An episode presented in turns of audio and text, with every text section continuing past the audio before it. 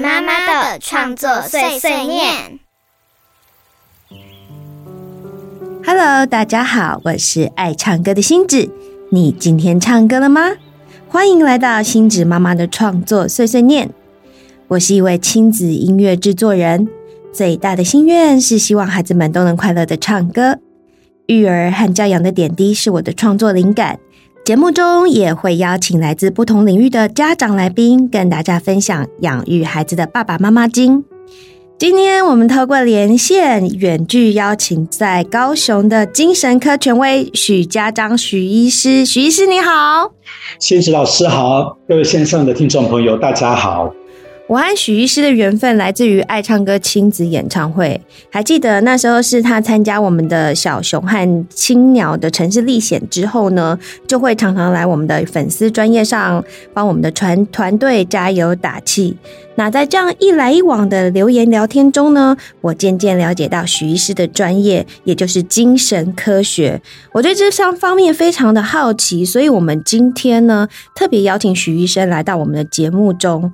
然后请他跟我们说一下什么是精神科学。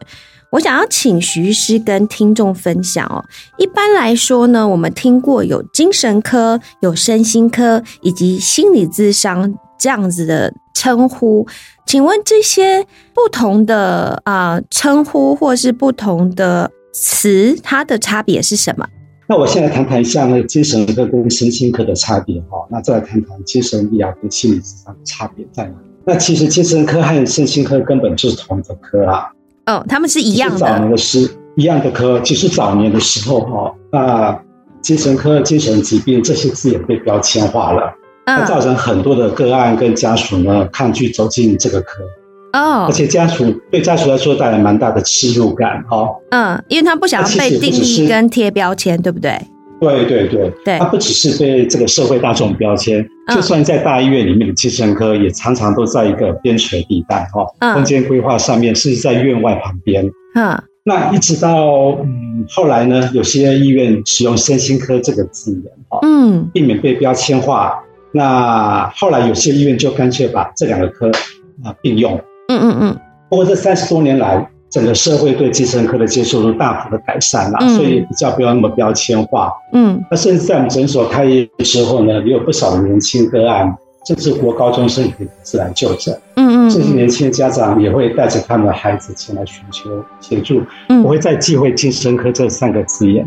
所以现在大家的态度都比较开放了，也知道说其实哦蛮开放，对，所以也知道说心理层面的健康、精神方面的健康是非常非常重要，对吧？哎，对呀，对呀，哈，而且包括政府单位越来越多的方案跟政策，也会把这个科别的重要性越来越大，哈，包括在呃政府组织里面嘛，哈，那心理卫生是蛮重要的一个。那许医师，如果是心理咨商，就心理咨商，它是属于身心科里面的一项业务吗？还是它有什么不一样的地方？呃，应该这么说好了，心理治疗是精神科治疗项目当中很重要的一环。嗯，那当然，在传统医院里面，大部分都是临床心理师在从事这份工作。嗯嗯，但其实心理师没有分临床心理师跟咨商心理师。嗯嗯，好，那这两个类别。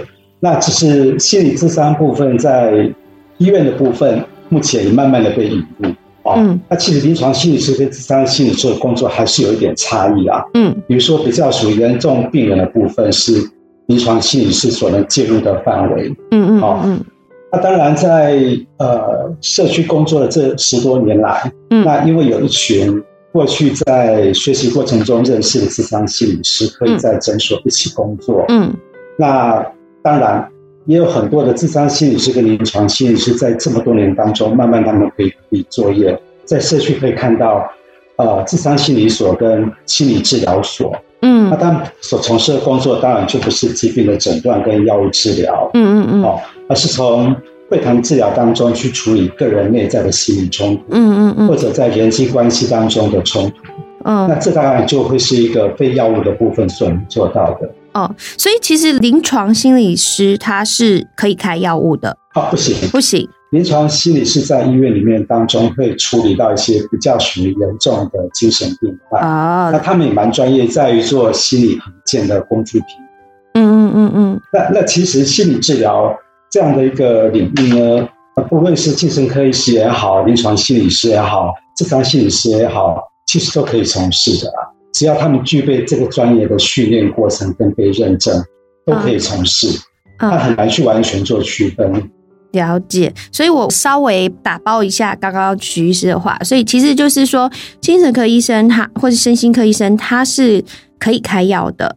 那临床咨商师呢，或是临床心理师，他是在医院里面负责心理比较严重的心理疾病的精神疾病的病患的心理重建。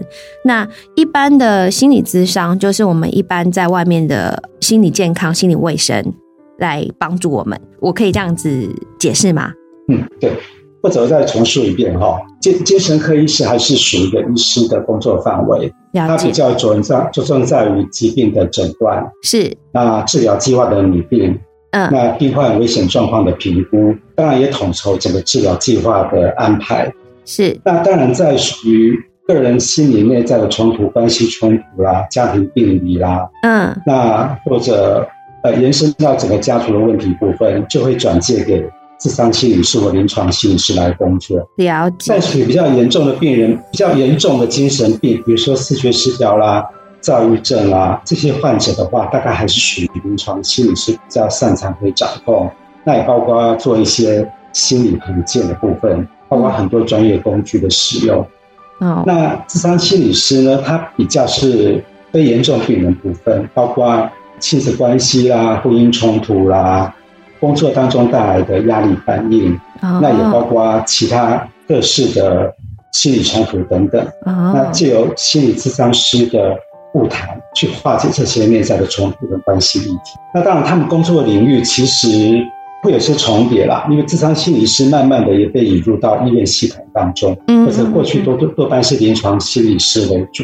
嗯嗯嗯。好，那。但这几年来，精神科的诊所在整个台湾社区当中设立越来越多了。嗯，那也很多的医师跟智商心理师共同合作。嗯，那在诊所当中，就不只是一个疾病的诊断跟药物治疗，也转介给心理师来做，比较属于心理病理跟社会文化病理层面的议题。嗯，了解。经过这个徐医师他这样很专业跟我们解释，心子自己就。以前比较不太知道，哎，差异性是什么？我现在就其实就比较可以了解一点点了。那我现在想要请许医师跟我们聊聊关于儿童智商，它跟一般的智商有什么差别？那当然了，一般的智商我们指的是成人啦，或老人啦，或大人的心理智商。嗯，那儿童的话是蛮独特的一个群体哈。对。那是差不多什么样的孩子会来寻求帮助，或是你们在针对儿童咨商有没有需要再受过什么更专业的训练？譬如说怎么跟他们说话？对对对，当然是需要的。怎么跟他们互动？因为孩子本身并不会主动来求助专业啦。对，那通常是孩子出现一定程度的，比如失控情绪啦、自我伤害，嗯，那些偏差行为，可能是偷窃、攻击、说谎。拒绝上学、逃家啦，或者比较退化或发展严重落后等等哈，嗯，那造成了家长的困扰或老师的困扰，嗯，才会被带来评估跟治疗，嗯，或者孩子不会主动过来哈，那甚至国高中时很多是被动个案嘛，嗯，那不过往往在现任的治疗关系下，孩子可能愿意从被动个案，他重新做了决定，愿意主动一起来面对他的困扰，嗯哼哼。那相对于大人来说，儿童的口语表达能力当然有他发展阶段的限制哦。嗯嗯。那也可能潜在个人跟家庭的病理，难清楚的口语表达。嗯嗯嗯。虽然有些孩子还是具备这些能力啊，特别中高年级。那所以治疗师通常会一开始的时候哦，会让孩子跟父母一起坐下来会谈。嗯嗯嗯。那一来，孩子在有安全的意图下呢，可以获得一个比较大的掌控感跟信任关系。嗯。那治疗师也可以借由这样的亲子互动当中去观察他们的互动模式嗯哼哼。那接下来可能会借由一些画图啦，或者游戏啦、卡牌啦，嗯，文件工具来收集更多的资讯，就是他心里的秘密，除了他讲的东西之外，你要借由就是他的画画啦，或者你说塔牌这些。对对对对对。那当然，这些工具的使用就不会是一般的智商师呃能够具备的能力，需要透过呃更专业的训练，关于关于对儿童的这块领域哦。嗯。那我刚提到的，当当孩子跟治疗师有更更大信任关系，比较相对轻松情况下，嗯，那爸妈可能会离开了治疗室，在接下去的物谈当中，孩子在一个相当自由开放的治疗室里面，哈，能借由游戏啊，或者是沙盘的沙游治疗，他会揭露更多的内在资讯、关系的议题，嗯，这些可能都是在口语当中很难被清楚描述，嗯，那当然经过这些历程。治疗师对孩子跟他的家庭会比较有概念化的了解，嗯，也可以建立比较初步的评估跟诊断，嗯嗯嗯嗯嗯。那我们知道近年来呢，孩子们他们忧郁啊、跟焦虑，还有他们恐慌的例子，非常越来越多。那就是刚刚徐师有说到，说就是孩子会来寻求帮助，通常是透过。家长或老师他们去观察，对对，去观察到说他们呃，就是有什么样的比较跟以前不一样的行为。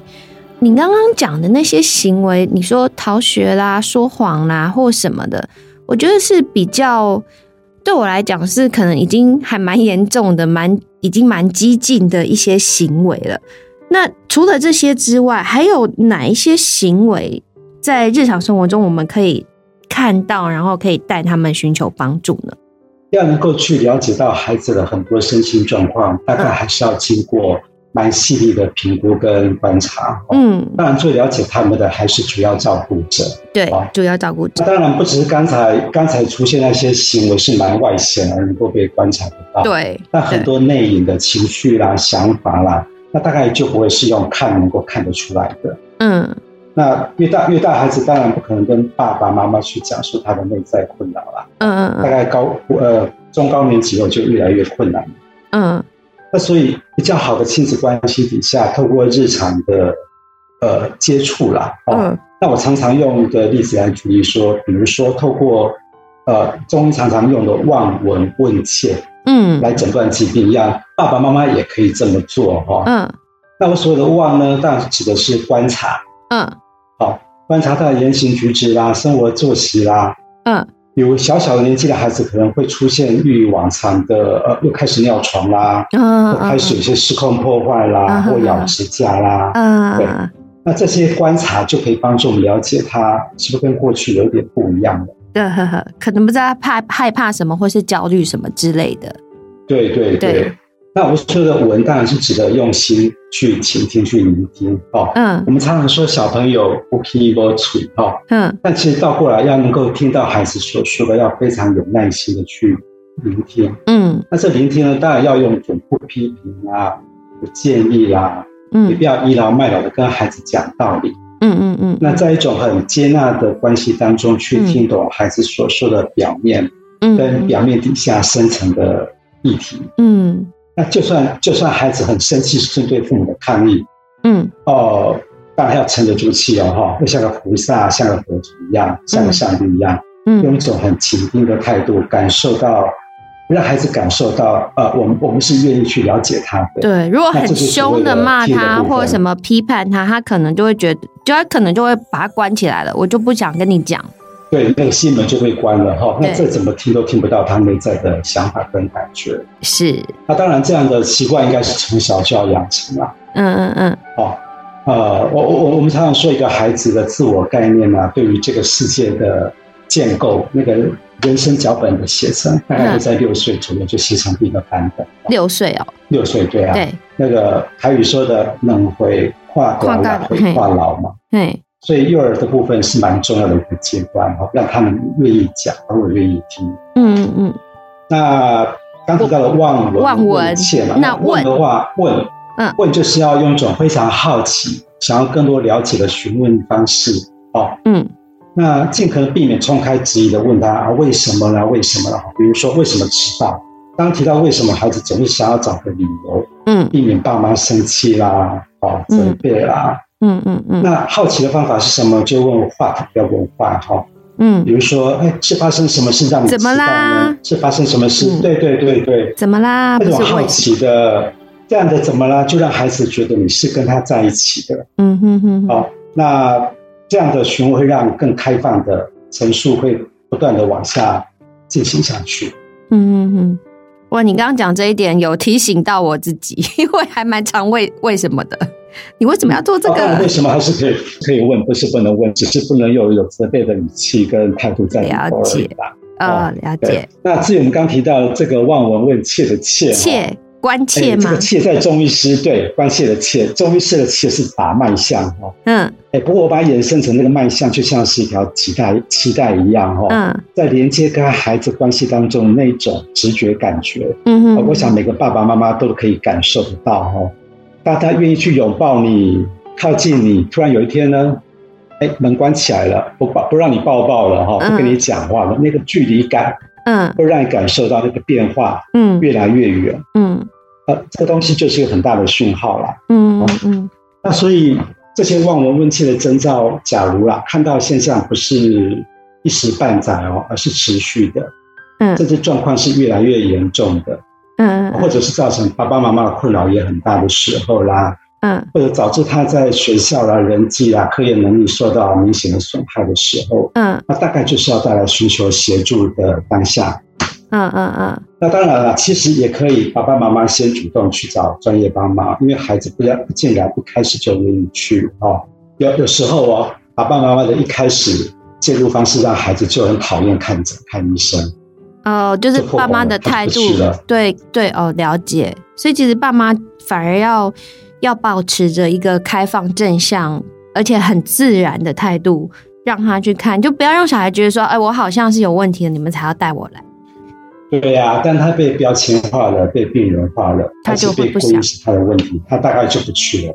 那于是，我我加问一题，这 这一题是没有在访纲里面的，就是我很好奇，因为您刚刚说的，就是说小朋友这些什么忧虑啊、焦虑或恐慌，其实现在是越接近青少年会越来越多，对不对？因为随着他们自我的认知越来越越成熟，然后开始嗯学习到跟别人不同的这个差异性，然后开始会在意外在的眼光的时候，那。在作为家长，我们可以怎么样的去鼓励他们，或是支持他们走过这一段青少年时期的自我认知，或是自我心理的去成长？哇，这是个超级困难的问题，真的。怎么去帮助帮助孩子？我我想应该倒过来说，爸妈先要来帮助自己啊！哈，嗯，要能够沉得住气，要能够放慢速度来。嗯嗯，那。孩子的青少年前期到青少年阶段，嗯嗯，最主要是他们的认知发展开始爆发了，嗯，的抽象思考能力越来越好，嗯，他能够去看待自己的内在跟别人的内在跟这个外在环境的能力，大概都是在青春期前这段时间开始具备这个能力，嗯嗯嗯。那临床上我们可以明显看到，到了中高年级的女生啊，她们的。心智年龄比男生早熟多了，是开始进入所谓的焦虑跟忧郁状态的比例会慢慢的增加。嗯，那其实整个青少年阶段哈，从国中到高中，大概啦，嗯，会有百分之四十上下的孩子哈，至少在这六年当中遭受过至少一次以上很明显的焦虑或忧郁状态。嗯，那当然没有达到临床疾病诊断，这是一个严重的困扰。嗯，所以它并不是一个少见的问题。嗯嗯嗯。那至于要怎么帮忙他们的话，我想刚提到的，应该先回过头来，先呃父母的对父母的自我状态对自己的了解，就我们要先把自己的心态调整好，我们才可以去帮助我们的孩子。对对对对，我会这样问，是因为小花生已经 快进入这个前青少年时期了，我已经慢慢有发现有一些呃看似。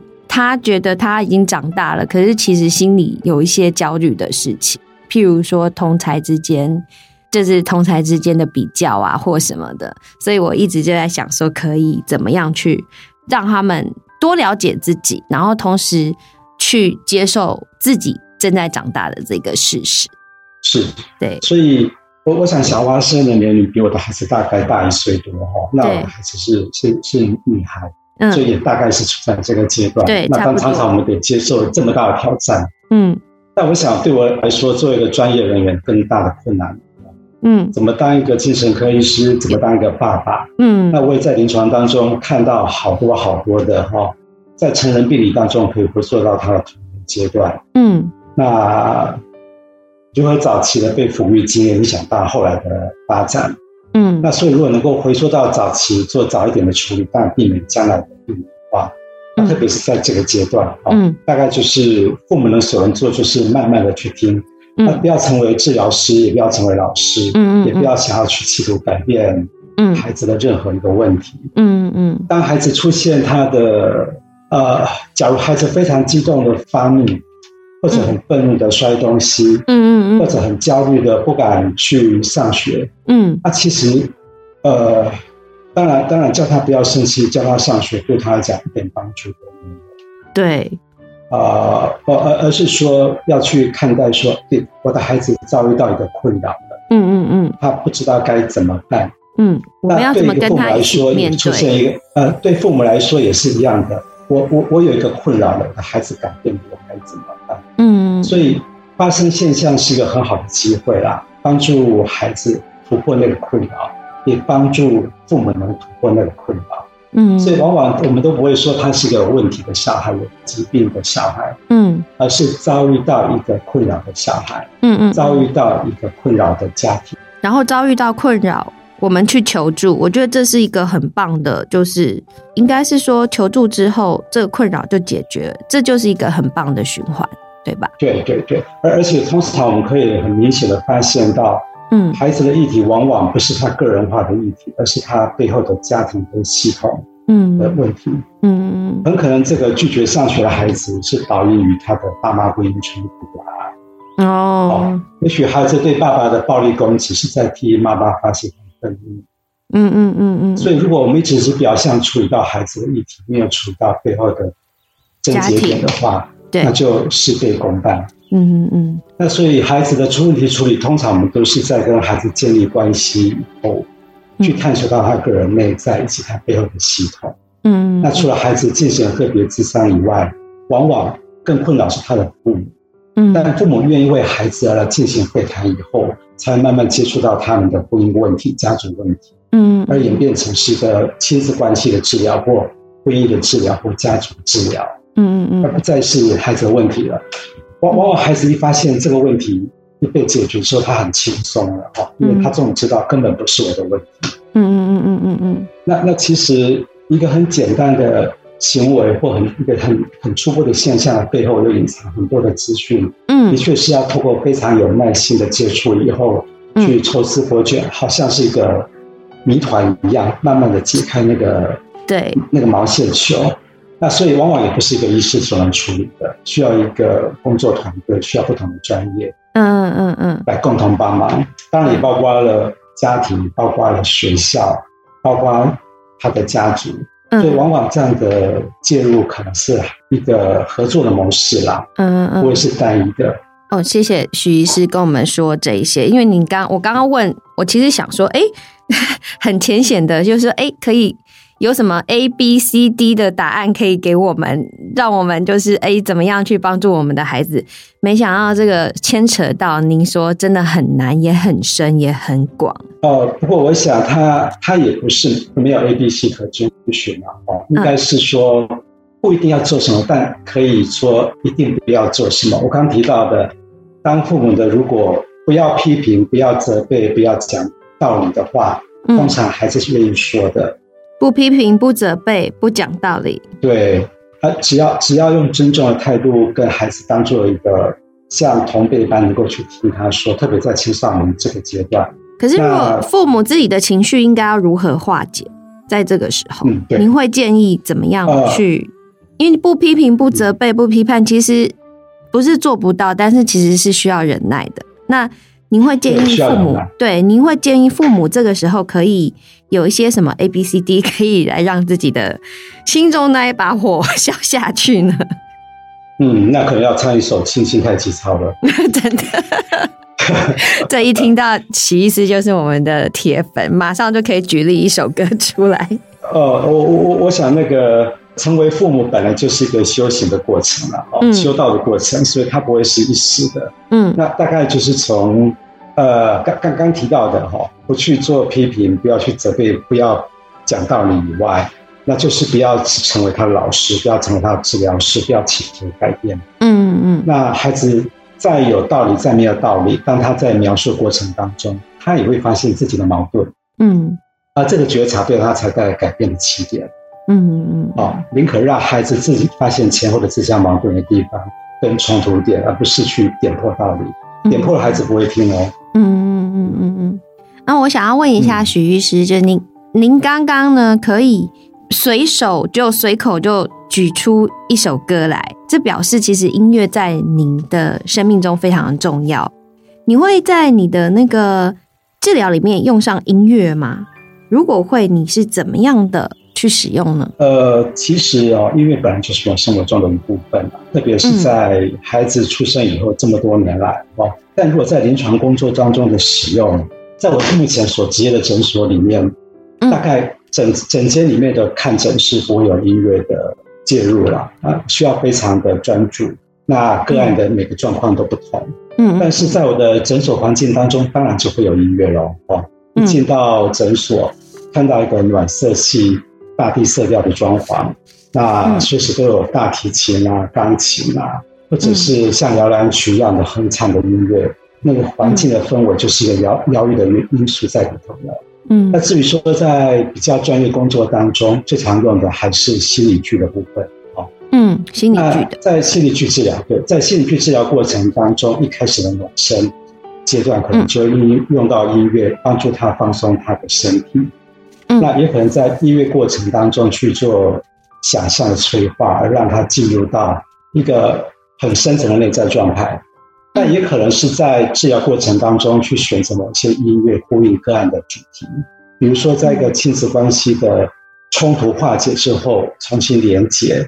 那在一个拥抱过程当中会使用到一些，比如说呃圣母颂啦，使用到爱啊呃或者是呃心肝宝贝。哦，这些类似的歌曲会催化孩子跟妈妈的情、爸妈的情绪，那也可以让他们重新建立好的关系。那当然也有一些宗教音乐会使用在某一些心理剧当中了，哈。嗯，呃，个别化的情境当中，那这些东西都会帮助个案去暖身。那所谓心理剧治疗，他们会有一个模拟的场景，让他们去演，试着。体验或是演出来是吗？啊，是啊，是啊，因为它很不同于其他形式的口语表达治疗哦，它蛮蛮强调行动，在行动的过程当中去经验、去感受，在做同整，所以它是一个蛮整合的治疗方式。它强调的是经验，它不是讨论哦。那比比如说，它呃，它跟演戏的戏剧有一点不太一样哈，它是一个。一群有困扰的个案聚集在一起做了团体治疗，当然会有经过一个暖身阶段，让彼此会有信任跟安全感。那在这个暖身过程当中，慢慢有人愿意呈现他的议题，成为所有的主角。那这治疗师在这个当下就就扮演一个导演的角色。所以这个议题是本来就设定好的吗？还是他们当时当场？不是，不是，不是设定好的，不是。当呃，当然，心理剧有很多的形式啦，也可以是一种社会剧被设定好来大家演练的。那比较治疗性、个人化的心理剧的话呢，就会针对他个人的议题啦。那那比如说，我我拿那个瑞比的例子来说好了。好，因为大家都蛮熟悉这个角色。对，瑞比跟安迪的树洞狂想。对对对，那假设哦，当年瑞比没有经历过树洞狂想的洗礼哦，那瑞比爸爸妈妈也不曾经改变哦。一心一意要期待这个女儿将来能够继承衣钵。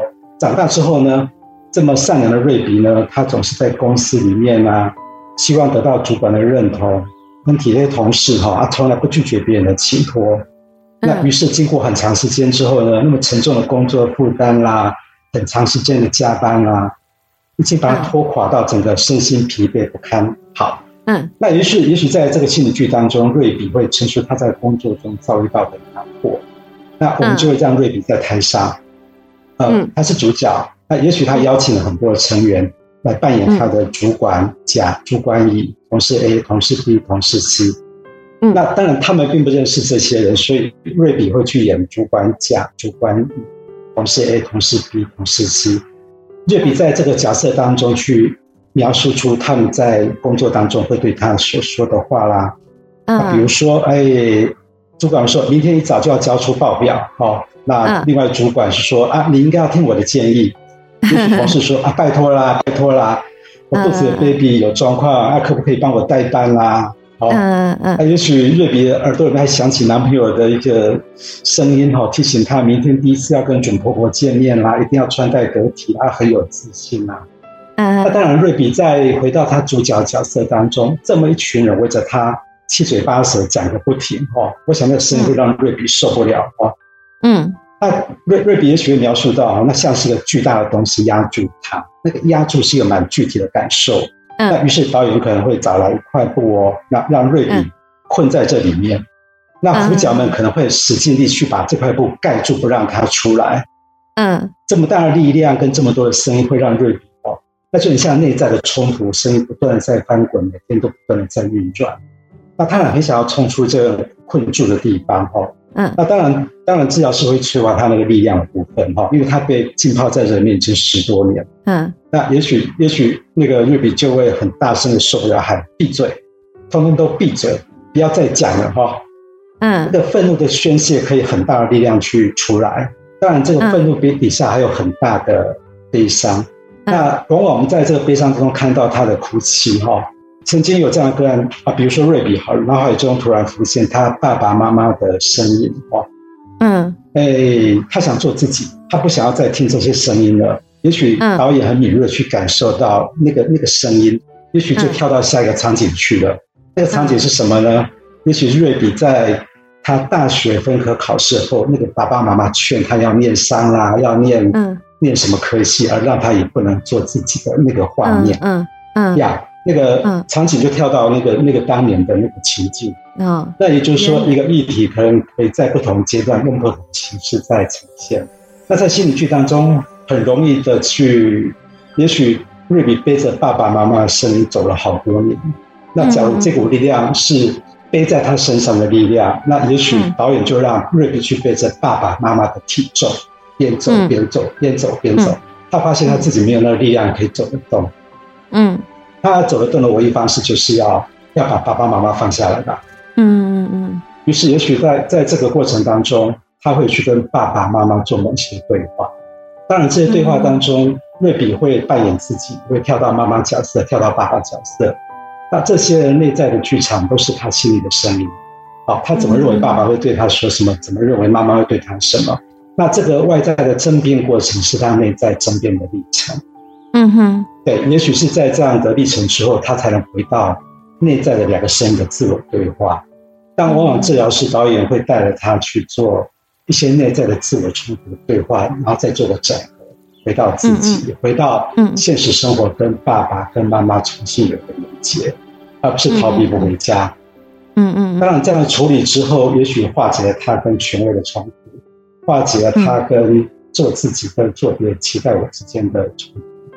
大概心理就会这样子进行去处理下去，所以它也不会是一个限定的议题题目，会随对对对对对对，会随着个案的需要，呃，去探讨他心里最等于说是用戏剧呃实体的模拟去探讨心理最就把心理最深的东西挖出来。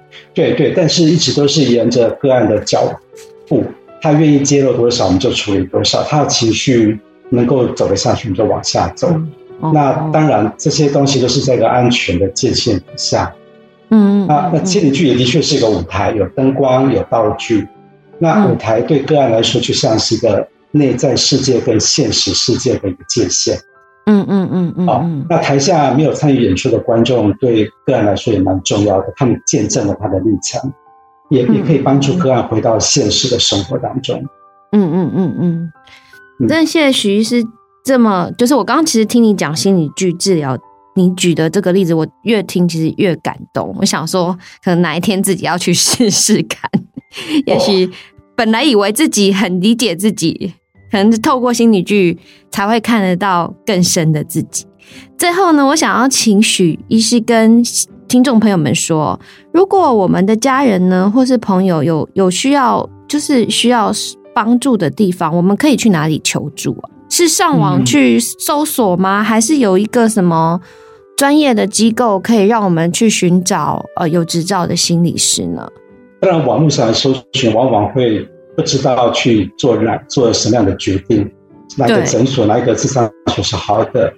但呃，其实目前线上的资源当中，如果能够到一些学会或协会的网站，比如说精神科诊所协会，那各县市的智商心理师工会、临床心理师工会，他们都已经整理出合格的治疗机构名单。嗯，那我想这是一个被认证的机构。嗯，那另外呢，嗯，各县市的卫生局所属的社区心理卫生中心、自杀防治中心、家庭暴力及性侵害防治中心，他们都有专线可以咨询，又免费的智商资源可以使用。嗯，那其实这几年劳劳工局劳委会它的劳工健康服务中心也提供一些免费的劳工咨商。嗯，但有些企业界本身它的员工协助方案其实有这个资源可以使用。嗯。那我我刚才也提到了，那最近这一段时间啊，政府推出几个很特的方案，哦，比如说十五到三十岁年轻族群的心理健康支持方案，每一个人可以补助三次的免费咨商。哦，那这最近最近刚推出，还没有开始实施的。嗯，你说十五岁到三十，三十岁，对，三十岁可以有三次的，多久？每一年。这个方案期间，每个人有三次的免费资源，免费资资源。对，有儿童的吗？儿儿儿童，待会再再提好了哈。先讲这个族群哈。那三次其实对一般智商来讲是不太够的，一个完整的起承起承转合的历程大概要四到十次不等。嗯嗯嗯。但我想这是一个很好的开始啊，毕竟。呃，当个案能够在建立关系、处理初步问题后，愿意用自费的方式继续做治疗，对他来讲就是一个帮助。嗯，那我我我听到说明年还有更大的方案要推出的是针对妇女、孕妇跟年长者的不同族群的智商方案，也是政府负担费用。嗯嗯嗯，那对学生部分哈，那个嗯蛮宝贵的资源，我想是学校辅导师啦，哦。嗯，那每一个县市政府的为教育局底下呢，其实有个学生智商中心。嗯，学生智商中心，学生智商中心，那它是一个学校辅导室的一个后援单位。哦，嗯，比较困难的啦，或涉及到亲事冲突的事件啊，那都可以转接到这个单位去帮忙处理。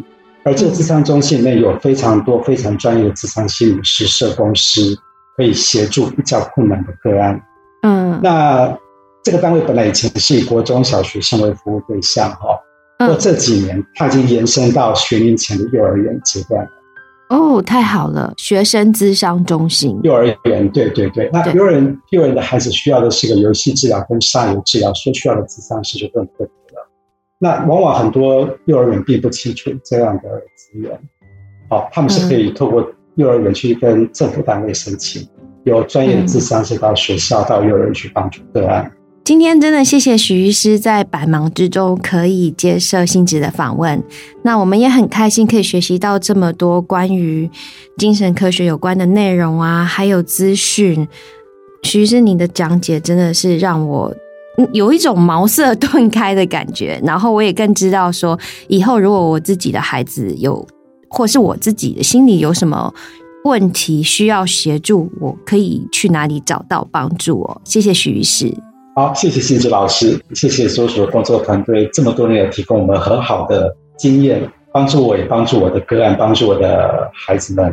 那我也很高兴有这个演唱会即将开始哈，有很多的个案跟带他们孩子即将一起走进这个音乐演出演出的场地，啊，一起接受这样的呃，它它也是一种治疗了哈，比远超过治疗所能够去描述的。呃，就像那个钟和老师说的。呃，音儿童音乐是 above 所有的音乐，我想那是一个很无法去被取代的东西。谢谢徐医师。节目的最后，星子要来分享这首收录于专辑《宝贝的呢喃歌》中的《幸福》，谢谢你。希望各位听众都可以在心灵上感觉到快乐和幸福。今天节目就到这里。如果喜欢星智的节目，请记得订阅以及分享给周遭有需要的朋友哦。也欢迎留言告诉我你对这一集的想法和建议。星智妈妈的创作碎碎念，我们下一季再见哦。这一秒和下一秒之间，是快乐存在的麦田。你的每一副笑脸。让我们的爱紧紧相连。这一秒和下一秒之间，是幸福融化的天边。很想停下时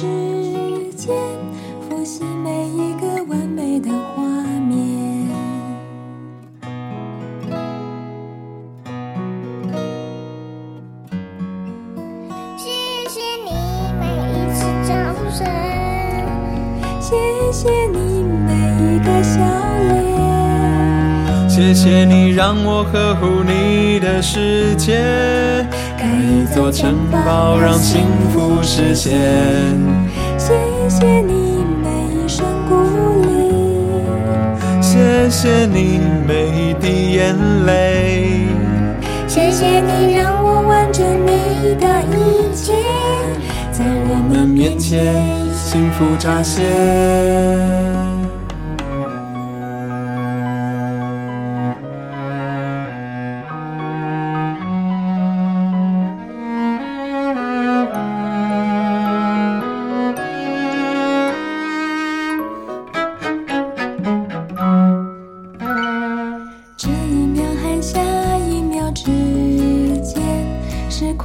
存在的麦田。你的每一副笑脸，让我们的爱紧紧相连。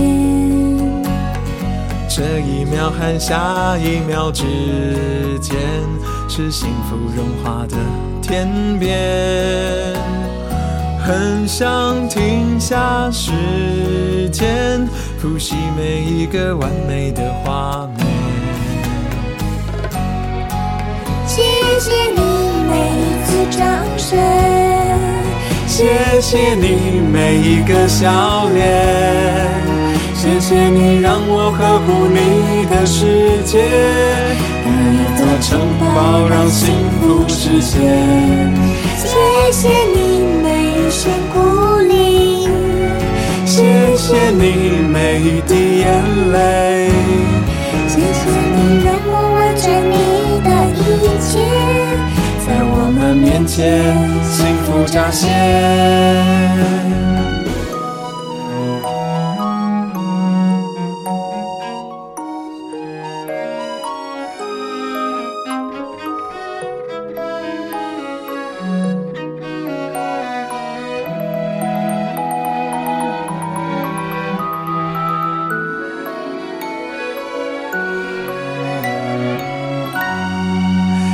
谢谢你每一次掌声，谢谢你每一个笑脸，谢谢你让我呵护你的世界，盖一座城堡让幸福实现。